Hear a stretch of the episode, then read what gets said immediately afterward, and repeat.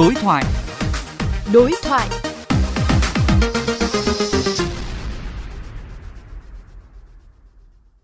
Thưa quý vị và các bạn, như VOV Giao thông đã nhiều lần đề cập, thời gian qua xảy ra không ít các vụ tai nạn tại các công trường xây dựng đang thi công, bao gồm cả các công trình nhà cao tầng, sửa chữa cầu, đường giao thông. Mấy ngày nay, vụ cháu bé 10 tuổi rơi xuống hố tại công trình thi công tại tỉnh Đồng Tháp vẫn đang trong quá trình tìm kiếm. Dư luận rất quan tâm và lo ngại về vấn đề đảm bảo an toàn tại các công trình đang thi công. Đơn vị, cơ quan nào sẽ chịu trách nhiệm nếu xảy ra các vụ tai nạn tại các công trường xây dựng? Phóng viên Hải Hà đã có cuộc trao đổi với đại biểu Phạm Văn Hòa, Ủy viên Ủy ban Pháp luật của Quốc hội xung quanh nội dung này.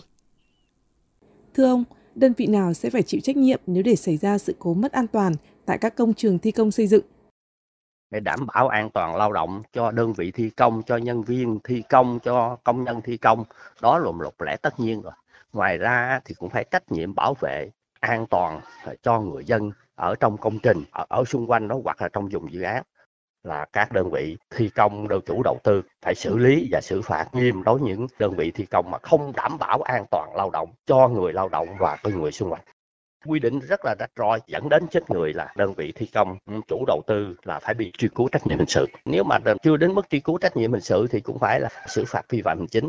Tuy nhiên tôi nghĩ rằng là dẫn đến chết người do cái chủ quan của đơn vị thi công thì phải truy cứu trách nhiệm hình sự, đó là điều chắc chắn, không thể nào mà ừ, bỏ qua được. Mặc dù là ví dụ gia đình người ta có bãi nại, gia đình người ta có thông qua thông cảm đi nữa, nhưng các cơ quan bảo vệ về pháp luật họ cũng thực thi theo quy định của pháp luật. Tết Nguyên đán đang cận kề để hạn chế những vụ tai nạn đáng tiếc như vừa mới xảy ra tại tỉnh Đồng Tháp. Ông có khuyến nghị gì ạ?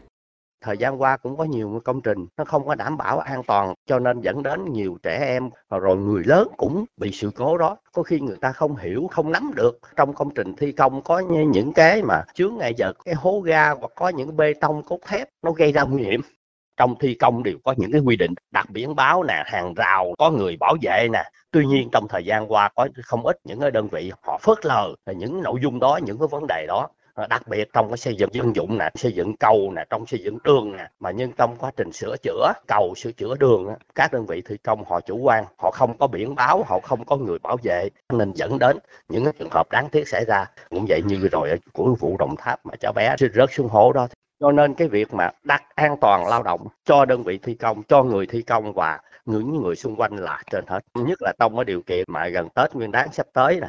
Đó, người dân ta sẽ đổ xô đi về quê người ta ăn tết.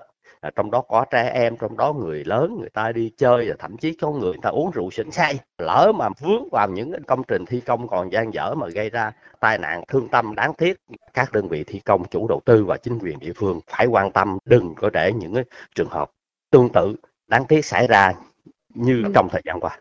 Vâng, xin cảm ơn ông.